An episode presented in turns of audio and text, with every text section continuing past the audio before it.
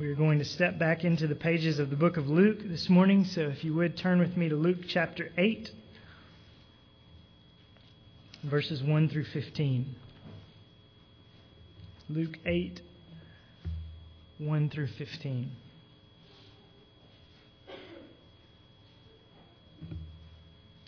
Of course, the He in these verses is Jesus.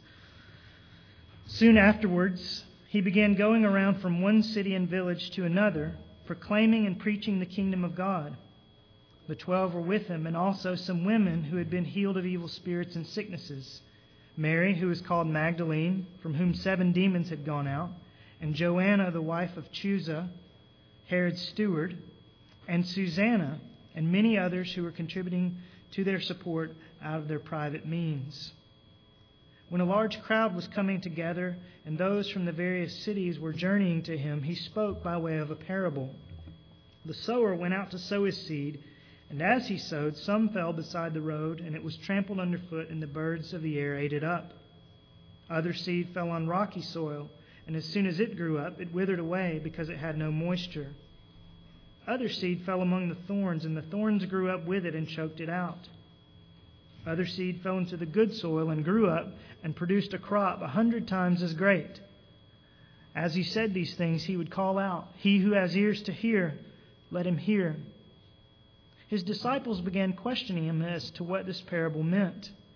And he said, To you it has been granted to know the mysteries of the kingdom of God, but to the rest it is in parables, so that seeing they may not see, and hearing they may not understand. Now the parable is this the seed is the word of God. Those beside the road are those who have heard. Then the devil comes and takes away the word from their heart so that they will not believe and be saved.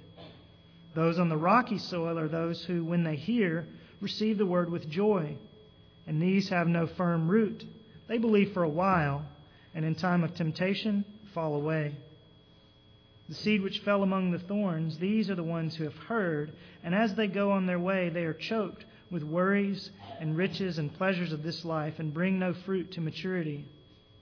But the seed in the good soil, these are the ones who have heard the word in an honest and good heart and hold it fast and bear fruit with perseverance. Father, we want to be among those who receive the word in an honest and good heart and hold it fast and bear fruit with perseverance. Even now, help us to have hearts that are like good soil. Help me to have a tongue that is ready to disperse the seed and scatter it abroad. And God, help us to hear and receive it and produce fruit. We pray in Jesus' name. Amen. When we lived and ministered in Mississippi, our church building was located in a wide open, treeless, barren sort of patch of countryside in the Mississippi Delta. Actually, it sat in what had formerly been a cotton field. It was now cut over and planted instead of cotton, they had planted mobile homes there. And all year round, the surroundings around the church looked drab and uninviting. We had no trees, we had no shrubs, we had no flowers to brighten up the look of the building. And so one year I got the bright idea that I was going to plant some wildflowers in a dusty little scrap of ground right out in front of the church building. So I got a I didn't have any equipment, so I got a fork or something like that um, and scraped up the ground out there a little bit and scattered the seed all over the place and thought to myself, beautiful. This is going to be absolutely beautiful. Just a little bit of rain and a little bit of sunshine, and everything's going to be perfect. Well, the weeks went by, and then the months went by, and eventually I had to move to Ohio in order to have nice flowers in front of the church building. What was the problem? The problem wasn't with the seed. The bag that I'd gotten was a new bag, fresh, new seeds. The problem was with the soil. The problem was that it wasn't simply good enough for me to scrape across the surface of the ground with a fork and scatter the seed and throw a little water on top and expect the flowers to grow. The ground was far too hard for that. It was too inhospitable weather as well. What I actually needed to do was to rent a rototiller and run it over that ground and break up the fallow ground and turn the soil over a time or two and break it up if anything was going to grow. So the problem, I say, wasn't the seed, the problem was the soil. And that's what Jesus is saying in this parable, isn't he? Jesus is reminding us in Luke 8 that if we hear the word of God and nothing happens, the problem is not with the seed, it's with the soil. It's not with the word, it's with the hearts on which it's sown. In the spiritual realm, Jesus says the seed, verse 11, is the word of God. And the soil, verses 12 through 15, is the human heart on which it is sown. And our hearts, Jesus is going to remind us this morning, are often far too cluttered or shallow or hard to receive the Word of God and actually do anything with it, whether it's when we read it or when we hear someone speaking about it. And so the seed that is sown, therefore, has no more effect than those wildflower seeds that I sowed on the black, hard dirt of Robinsonville, Mississippi that afternoon. The Word doesn't grow because it has no room to grow. And the reason it has no room to grow is because we often leave it no room to grow. All of us, I think, understand what that's like. We've all been there and done that. We all know what it is, for instance, to read or listen to God's Word and be totally unmoved and unhelped by it, and to walk away and forget what we've heard. We all know what it is to be bored in the midst of our Bible reading or of a sermon. We all know what it is to read a passage and say, I've read this a hundred times before. This is old hat, and to get nothing out of it.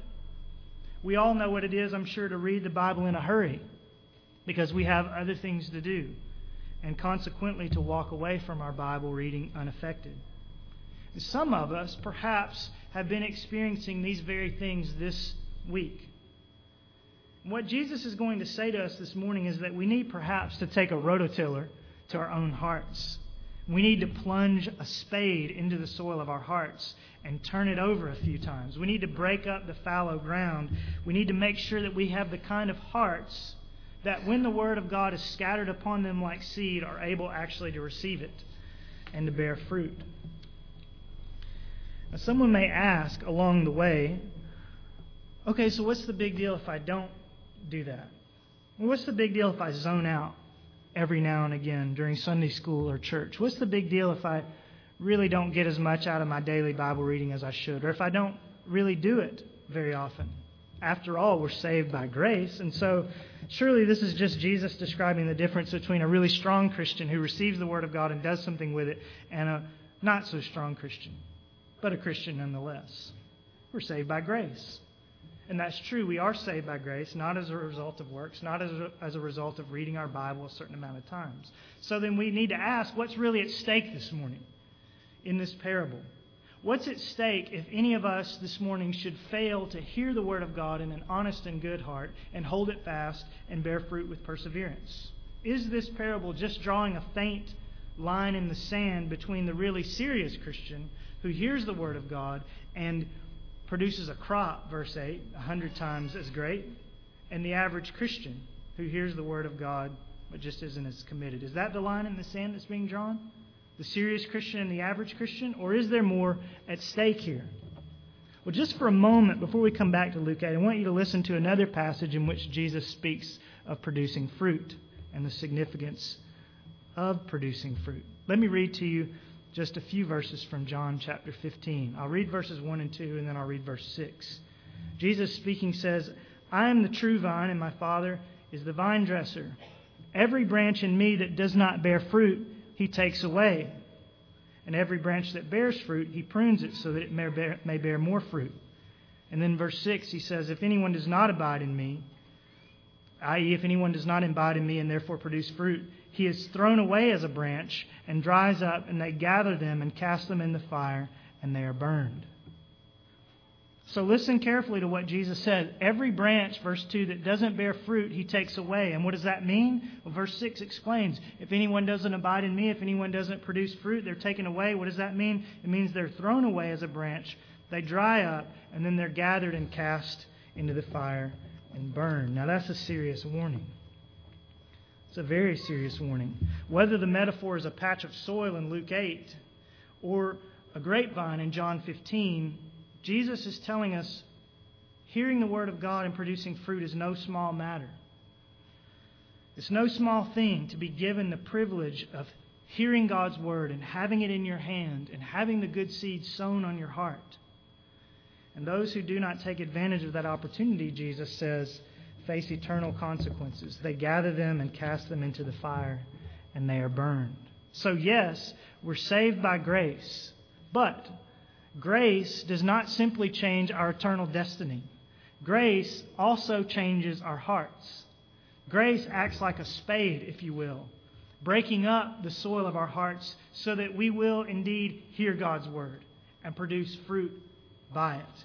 Grace, if we've truly received it, makes us hungry for more and more grace, more and more of God's Word.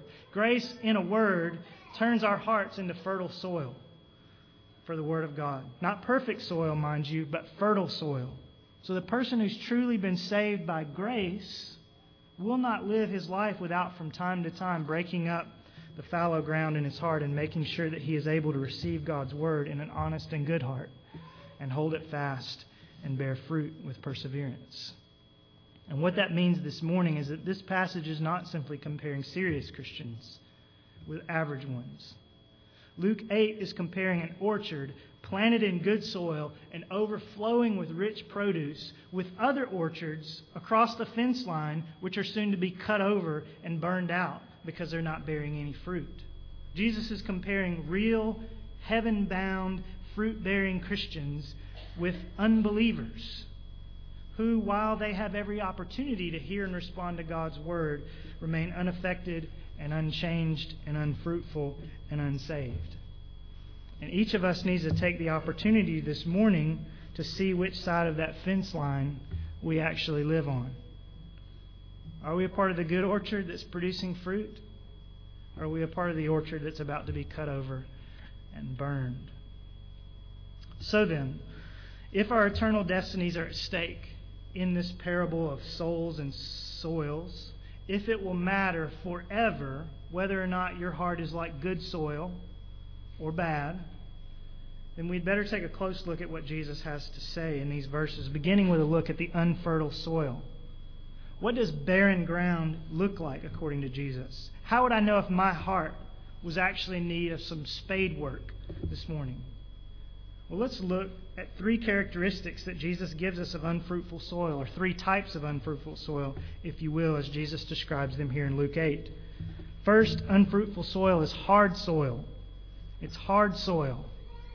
Verse 5 says, The sower went out to sow his seed, and as he sowed, some fell beside the road, and it was trampled underfoot, and the birds of the air ate it up. And then, correspondingly, in verse 12, Jesus tells us, Those beside the road are those who have heard then the devil comes and takes away the word from their heart so that they will not believe and be saved. So he's saying there's some people who hear the word and they never receive it at all. The devil comes like a hungry pigeon and pecks up the kernels of corn before they ever penetrate above the very surface level of our lives. And the reason he's able to do that, presumably, is because many hearts are like a well beaten path, Jesus says. And what's the characteristic of a well beaten path? Well, it's hard. That's what Jesus is getting at here. I'm sure you've been out in the country where there are no sidewalks and seen where people walk along the side of the road and they create dirt paths. They're almost as hard as rock. In fact, you don't have to go out to the country. If you don't know what I'm talking about, just drive to the boarded up Kmart building on Ridge Road. There's no sidewalk in front of there, and you'll see where people have beaten a path between KFC and McDonald's there. And there's no grass there. The ground is simply too hard. It's packed tight by months and years of foot traffic. So you could walk between KFC and McDonald's on Ridge Road on a rainy day and spill out a whole bag of sunflower seeds, and it would make no such difference. Nothing would happen. The ground's simply too hard for anything to penetrate it. And so, says Jesus, are many hearts. Many people never do anything with the Word of God because their hearts are simply too hard to receive it in the first place. For some people, perhaps it's because they have pet sins that they don't want to give up. They know their sins, but they don't want to let them go. And so when someone starts talking to them about the Word of God or about that particular area of their life, they just shut it down. They just throw up a wall. They can't listen. Because if they listen, God might actually do something about their sins, and so it's too risky and therefore they simply harden their hearts and never listen. And I wonder if there's anyone like that in the room today. Anyone here who hears what Jesus is saying week after week, it's not unclear to you, but you don't receive it because it's far too risky for you. You might actually have to give some things up if you begin to take the Word of God into your heart and treat it seriously. So you've hardened your heart. Anyone like that? Other people's hearts are hard because they think to themselves, well, you know, I'm actually doing quite well. My kids are making good grades and they're well behaved. Work is going okay. The marriage is fairly good right now. The house is fine. I'm not really in any big trouble with anybody. And so, a person like that, though they may, they may not clam up on you when you try to talk to them about Jesus, they just smile and nod. But the word never actually sinks in. I wonder if there are any smilers and nodders here this morning. Just in the last five minutes, I've tried to alert you to the possibility that you could and I could, in fact, end up being like burning branches in John 15, and yet you're not alarmed. And the reason some of you may not be alarmed is because life is too good right now to get all worked up about what may happen afterward. And so you've hardened your heart. And it's even possible that someone is here today who has a heart that's become hardened because you've heard the same good news over and over and over again, but you've never truly responded to it. Just like a path that's been walked over hundreds of times, a human heart can become callous to truth that it's heard a hundred times if it never actually responds to that truth. And so there are people who say, Oh, yes, I know the gospel. Mm-hmm. Yeah, Jesus, He died for our sins. I believe that. But in reality, though they've heard that so many times and though they know the truth, they've never actually cried out to Jesus themselves. And yet, because the message is so familiar, they don't even realize that they've never actually responded to it. And their hearts have become hard. And again, there may be some like that this morning. Unfruitful soil is hard soil. Secondly, Jesus says unfruitful soil is shallow soil. Shallow soil. Verse 6 other seed fell on rocky soil, and as soon as it grew up, it withered away because it had no moisture. And then, correspondingly, in verse 13, those on the rocky soil are those who, when they hear, receive the word with joy, and these have no firm root. They believe for a while, and in time of temptation, fall away. There are some people, Jesus reminds us, whose hearts are like a thin layer of soil that's scraped across a bed of rock. It looks good from the outside. And when you sow seed on it, actually the seed springs up quite quickly. But then when the heat of the sun comes out, the problems begin because the soil has no depth. It's just a little thin layer of soil with rock underneath. And so the roots can't sink very deep. And because the roots can't sink very deep, they can't soak up a great deal of moisture or nutriment. And so the plant that looked so good in early May turns into a withered tumbleweed by mid August. And so it is, Jesus says, with many people. There are a number of people who, initially at least, find great fascination in studying the Bible and coming to church and hearing sermons. And they say to themselves, Boy, when I start out the morning reading God's Word, it just seems like the whole day goes better. Ever since I started coming to church on Sunday, my whole outlook on the week is changed. Things just go smoother when I come to church. Ever since we started attending this church, our family life's been so much happier.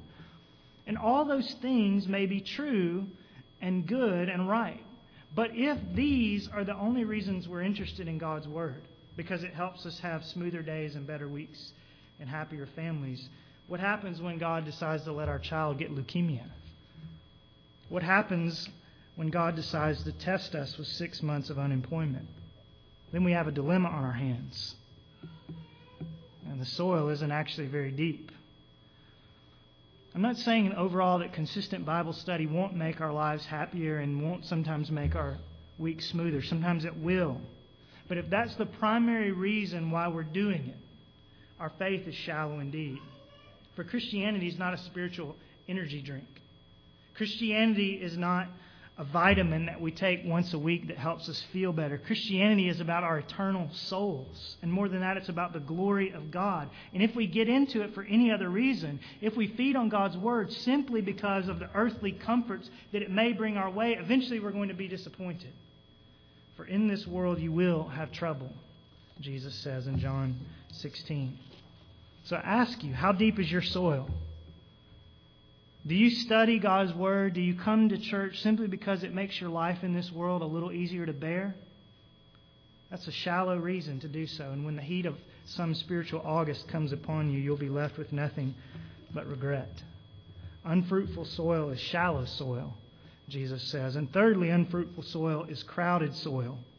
Verse 7 Other seeds, other seed fell among the thorns, and the thorns grew up with it and choked it out. And then, according to verse 14, the seed which fell among the thorns, these are the ones who have heard, and as they go on their way are choked with worries and riches and pleasures of this life and bring no fruit to maturity. Now, some of you know, because we've talked about it, I hate dandelions. I hate dandelions even worse than I hate people tracking through the snow in the yard and messing it all up in the wintertime.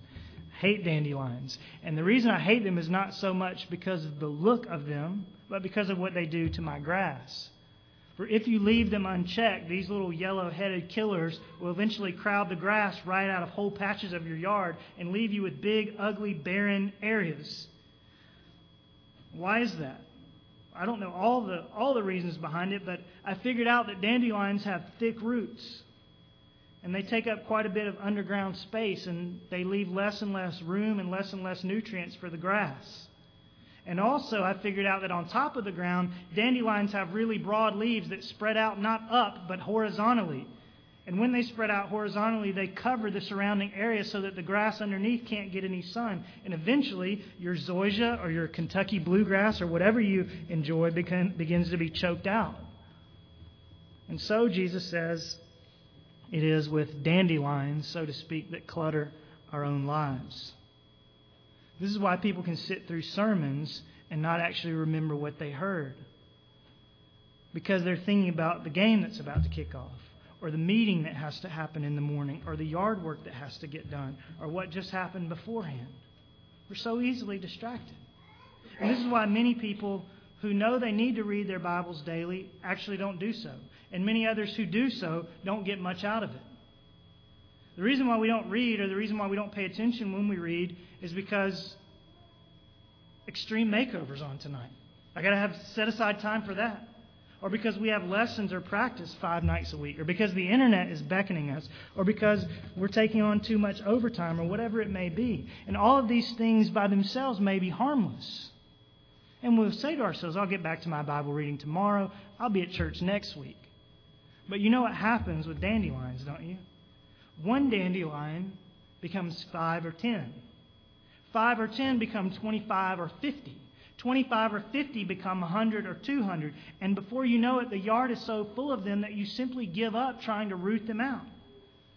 And so it is with hobbies and overtime and lessons and sports and internet and all these things that pull our hearts in a thousand directions. These things aren't bad by themselves, but if you don't studiously keep them in check, eventually the combined effect will choke out the Word of God in your life. And when the Scriptures get choked out of your daily and weekly routine, eventually they will be choked out of your heart as well. And you'll wake up one day and wonder how you got so busy and how you fell so far from the Lord that you used to serve with all your heart. Is that you? Is that the track you're on? Far too busy for God's Word? Does God's Word have a place of significance and honor in your life? Or is it being slowly crowded out by so many dandelions? So there you have three types of soil. All of them are equally barren. First, the person who doesn't really listen in the first place, or if he does, doesn't give the teachings of Scripture a second thought once the sermon is ended or the Bible is closed. Second, the person who listens to the Bible, but only for the shallow purpose of getting some nugget that will help them feel better. And thirdly, the person who has good intentions, who knows she needs to be in God's Word, but can't bring herself to get out the spade or the weed killer and clear out the clutter of her life and make room for earnest study and contemplation of this book. Okay, enough about the barren soil. Let's cross over the fence line where the grass is greener and find out why the grass is greener. What does a good soil look like? According to Jesus. Listen to what he says in verse 8. Other seed fell into the good soil and grew up and produced a crop a hundred times as great. And then in verse 15, he explains the seed in the good soil, These are the ones who have heard the word in an honest and good heart and hold it fast and bear fruit with perseverance. First, he says they receive it in an honest and good heart. What does that mean? What does good soil look like? I think we can get some clues as to what Jesus means by an honest and good heart by looking back at the bad soil and realizing that good soil is actually the exact opposite of bad soil. So think with me again. Good soil is, number one, broken soil. Broken soil. Remember the first metaphor Jesus used? Some people don't receive the word because their hearts are hard, packed, dirt paths. So, by contrast, good soil must be soil that's not hard, but broken up, turned over. And so it is with the human heart. The heart that doesn't want to give up sin is hard. The heart that doesn't even realize that they're in sin is hard. And such hearts don't listen because they don't think they need to. They say, This repentance isn't for me. I'm sure there are people who need it, but I'm a churchgoer. I've never killed anyone. In fact, I'm on the flower committee, and so I think I'm fine. But who's the person who will listen to the Word of God and drink it in like that parched soil around the bottom of your tomato plants? What is that person's soil like? What is that person's heart like? Was the person who finds himself constantly saying to himself, I can't believe I thought that. I can't believe I looked at that woman that way. I can't believe I spoke to my mom the way I spoke to her. Look at how often I find myself getting angry over the littlest things. Hope Luke 8 has a word in season for me this morning. I hope my daily Bible reading has some good news for me. God, have mercy on me, a sinner. That's the person who receives God's word, the person who's needy. Just as a field has to be plowed up before it will receive cottonseed, so the human heart, if we're ever to receive the Word of God and produce fruit, has to be plowed up with conviction of sin and a sense of our neediness before God. Good soil is broken soil. Good hearts are broken hearts. Is that you? Is your heart broken over your sin? And if not, are you really able to receive the Word of God as you should? Secondly, Good soil is deep soil. Deep soil. Remember, verse 6 unfruitful soil is shallow. It's only a thin layer of dirt sprinkled across a thick layer of rock. But good soil is not shallow, it's deep. Good soil allows the roots to dig deep into the heart of the earth and suck up moisture and nutrients so that a strong wind won't come along and uproot the plant or a hot summer won't kill it. And that's the way things work spiritually, too.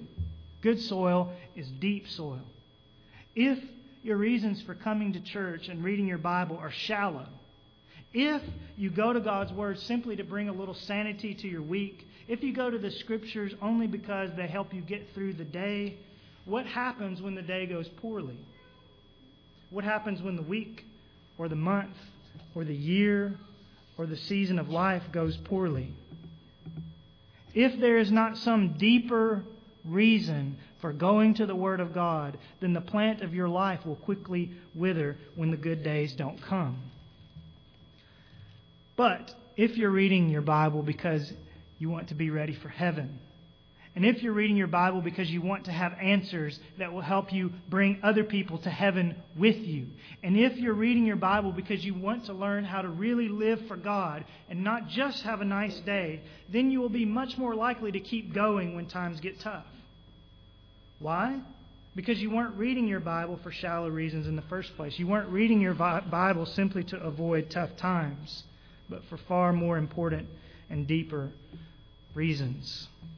So, good soil is deep soil. Thirdly, good soil is cleared soil. Cleared soil. If poor soil, verse 7 and verse 14, is characterized by being crowded with weeds, then good soil is characterized by being open, spacious, and cleared out, such that plants have plenty of room to dig deep roots and spread broad leaves without being choked by weeds. And of course, in the spiritual realm, the same is true. Our lives and our schedules have to be sufficiently cleared off like a piece of land to enable the word to spread out and take root, to allow us to have time for unhurried reading of Scripture and then for meditating on it when we stop reading and discussing it with others and praying over it and actually doing the things that God's called us to do. We simply have to clear out the cluttered soil of our lives if we're ever going to grow. And for many of us, honestly, this is our biggest problem. Because we live in America and we're sinners living in America, and therefore we are prone to believe the lies of the devil. And one of his lies in our culture is the lie of self actualization. That is the lie that if you want to really be happy in life, if your life is really going to be meaningful, then you have to be busy and you have to be doing things while you're busy that make you all the time happy and fulfilled. Now, we know that's not true, that busyness equals happiness and success. In fact, in our brief moments of sanity, many of us actually long for a simpler life and an easier schedule. But then that little voice in the back of our heads with a distinctly American accent begins to speak to us again and says, What happens to you if you don't pursue that career move?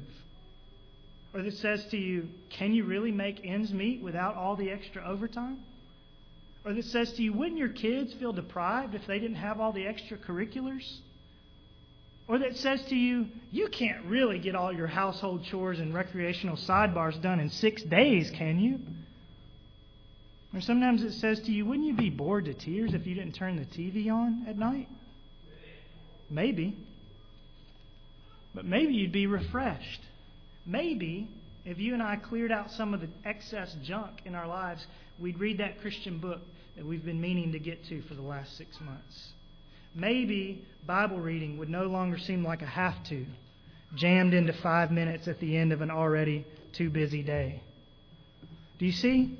Some of us, if we ever want to produce real fruit and make real progress in spiritual things, are going to have to get out some Roundup and begin spraying it on the overtime and on the ball game and on the dance lessons and on the internet and on the DVD player and a dozen other things that you could add to the list. If you're not willing to do that, you may tread water for a little while now, but eventually your spiritual life is either going to fall apart or it's going to shrivel up and become a mere formality. You'll become a Luke 8:14 churchgoer. You'll come and you'll hear the word, but as you go on your way, you'll be choked with worries and riches and pleasures of this life, and you'll bring no fruit to maturity. And I say that you'll be a Luke 8:14 churchgoer, not Christian intentionally. Because remember what Jesus says every branch in me that does not bear fruit, he takes away, and they gather them and cast them into the fire, and they're burned people fall away from what looks like Christianity because they never make room to read and meditate and pray over the Word of God. And that brings me to the final and primary quality of good soil. Namely, good soil is fruitful soil. Fruitful soil. Other seed, verse 8, fell into good soil and grew up and produced a crop a hundred times as great.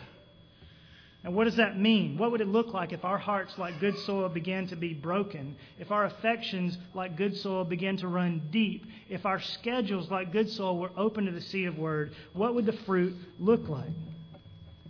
And I noticed three things in the passage. I'll give them to you briefly. Surely, first of all, the fruit that would happen in our lives would look like obedience. After all, Jesus says that those whose hearts are good soil, verse 15, hear the word and hold it fast. They hear the Word of God and they hold it fast. That means they hear the Word of God and they actually do what it says. Not perfectly, but better today than back in January. And better in 2010 than in 2009. Fruit, first of all, looks like obedience. So I have to ask you are you growing in obedience? Are you not only hearing the Word of God, but doing it? This, Jesus is going to tell us down in verse 21, is the sign that we're truly a part of his family, that we hear the word of God and do it. Good fruit looks like obedience. Second, we can certainly say that good fruit looks like influence. Influence. For doesn't Jesus tell us in verse 8 that the seed that's sown in good soil produces a crop a hundred times as great?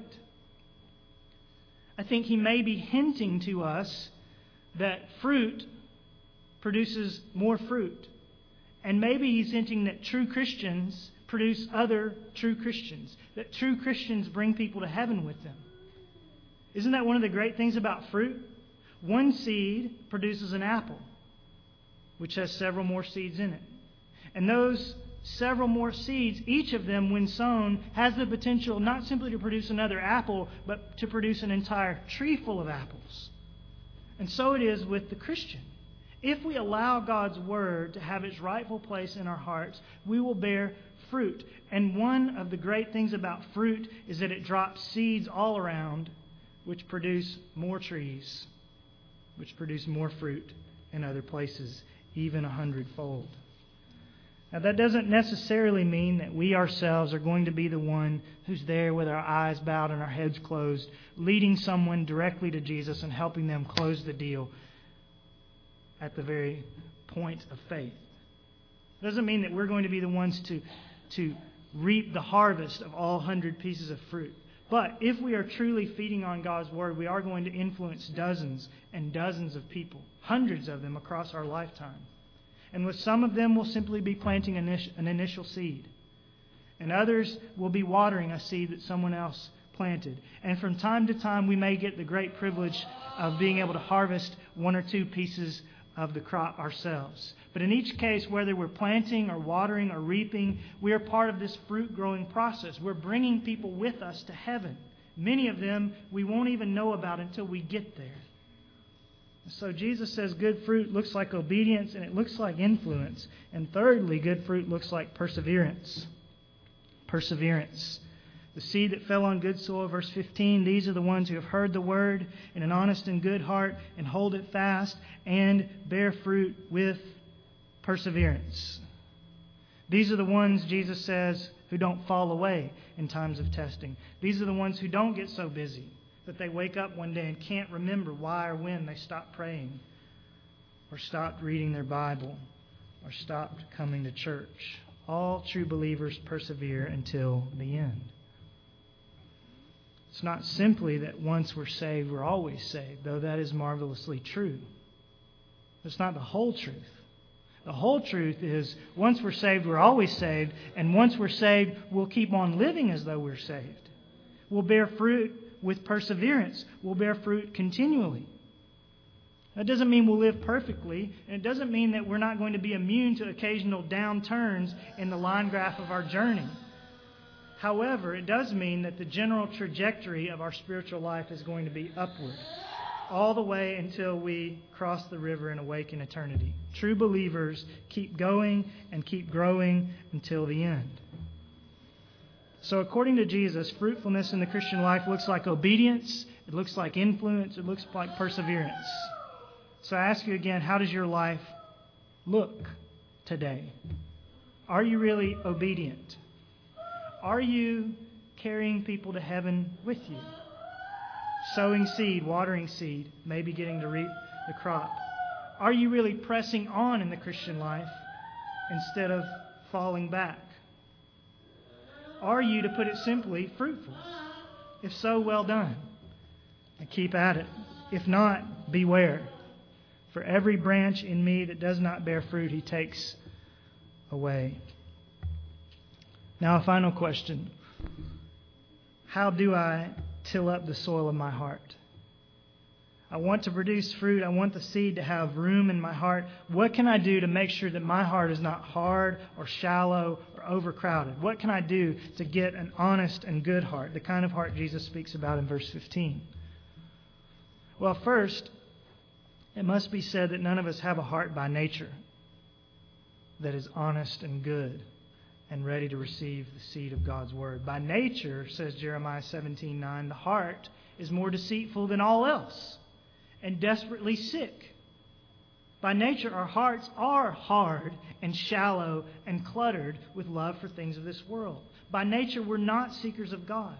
There is, despite what some researchers hypothesize, there's no God gene. There is no one of us that's naturally predisposed to seek God and to have a soft heart toward Him. Now, that's actually good news if you find that your heart this morning is hard and shallow and cluttered. You are predisposed to turn away from God. It's true. That's not the good news, obviously.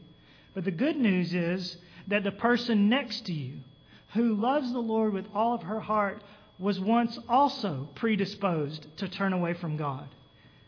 And her heart, apart from God's intervention, would still be desperately sick like yours is. And so the good news is that if God can till up the soil in her barren heart or his barren heart and make it good soil, then surely he can do the same in you. And that brings me to say that if any of us is to get an honest and good heart, a heart that's open to God's word, it does indeed require God's intervention. You cannot do it on your own. If you could, you would have already done so.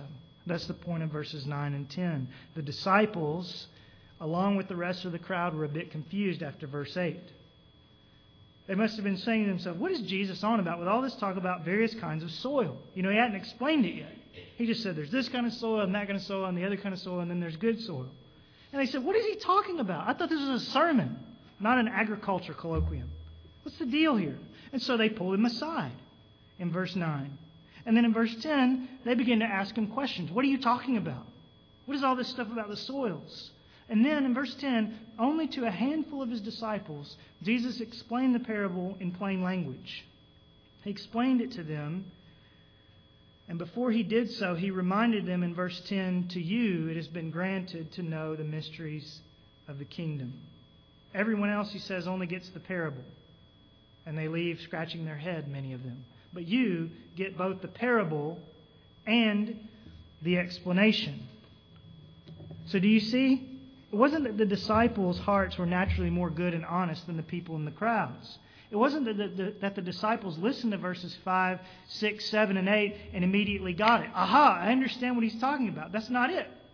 Their understanding of the Word of God, Jesus says in verse 10, was granted to them.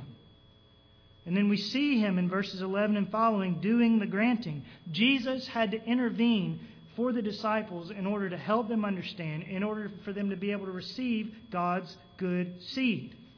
And so it is with you and me. We aren't naturally predisposed to hear and respond to God's word. And so we need God to intervene on our behalf and give us ears to hear. So if we ask the question, what can I do to get an honest and good heart? What can I do to plow up the soil in my heart so that I'm more apt to receive the good seed of the word? The answer is you can't do it on your own.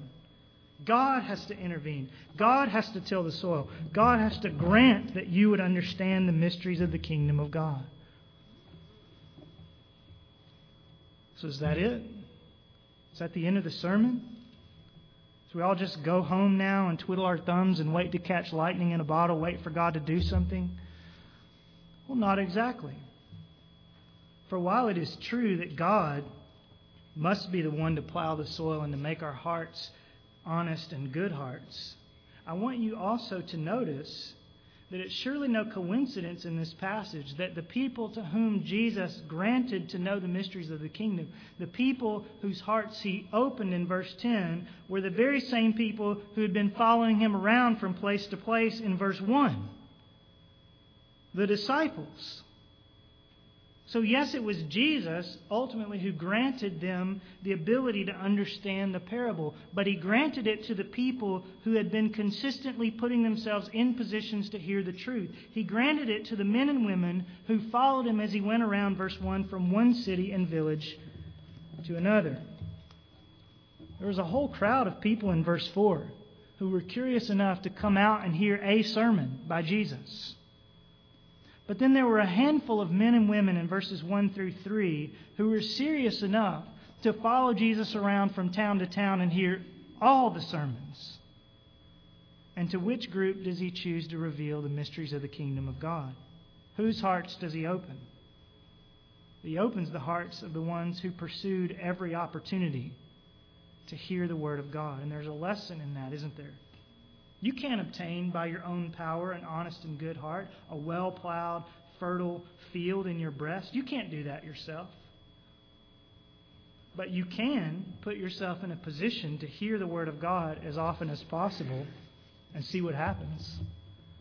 For the Word of God is not simply the seed that's implanted in the soil, but the Word of God also, Jeremiah 23 says, is like a hammer that breaks rocks into pieces rocks like the ones in verse 13. that keep us from growing. And the Bible says that the Word of God is like a two edged sword, Hebrews 4. A sword that could be used to break up the hard ground in verse 12 and to hack away the weeds in verse 14. So, though you cannot till up the soil of your heart on your own, you can put yourself in places where, using the hammer and using the sword of the Word of God, God may break up the fallow ground for you. So, if you want a freshly plowed and fertile field in your breast, you need to get yourself as often as possible in front of God's Word, whether it's being read by you or proclaimed to you. And there's one other thing you can do if you want an honest and good heart. There's one other step you can take this morning if you want your heart to be a well plowed and fertile field. Simple. Ask. Ask. Isn't that what the disciples did in verse 9? The disciples began questioning him as to what this parable meant. They were confused after verses 5 through 8. They didn't get it. The seed hadn't sunk in. And so they didn't just twiddle their thumbs and they didn't just go off by themselves and have a, a, a, talk and try to figure it out on their own. No, what did they do? They asked. The disciples began asking Jesus in verse 9 to help them get it, to open the eyes of their heart, to help them receive the word implanted so that they might produce fruit. And you can ask too. God, help me understand your word. I try to read it in the mornings but I don't always get very much out of it. I don't understand this book, or I'm not getting much out of this section. Help me, please. God, I come to hear the sermons, but they seem long to me, and oftentimes I get lost in the middle of them. Help me concentrate. Help me get it.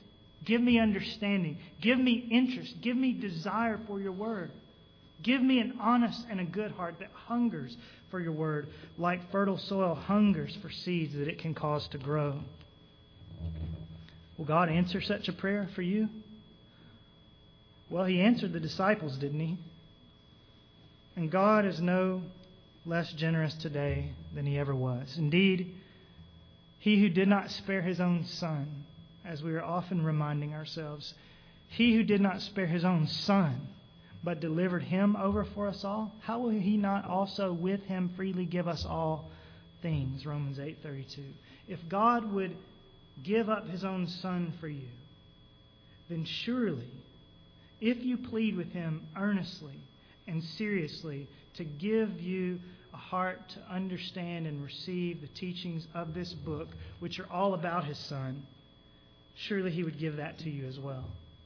If he'd give you his son, surely he would answer your prayer to learn more about his son. The disciples beseeched Jesus to help them get it. And so must you.